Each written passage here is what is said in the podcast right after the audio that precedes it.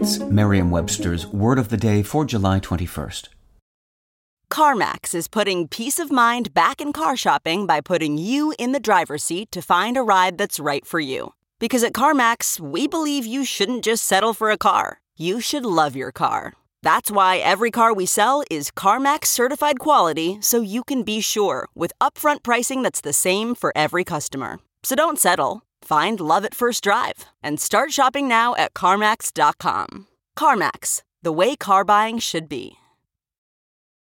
Today's word is iconoclast, spelled I C O N O C L A S T.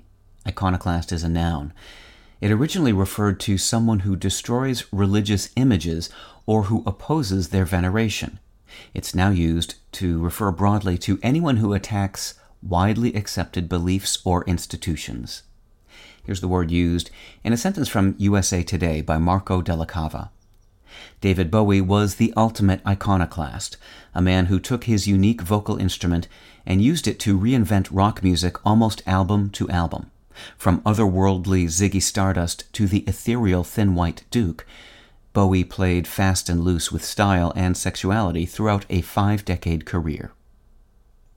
The word iconoclast comes from the Greek word ikonoklastes, which translates literally as image destroyer. While the destruction wrought by today's iconoclasts is figurative, in modern use, an iconoclast is someone who criticizes or opposes beliefs and practices that are widely accepted.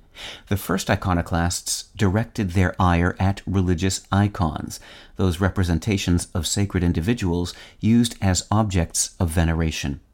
The Byzantine Empire's iconoclastic controversy occurred in the 8th and 9th centuries, but the word iconoclast didn't find its way to English until the 17th century.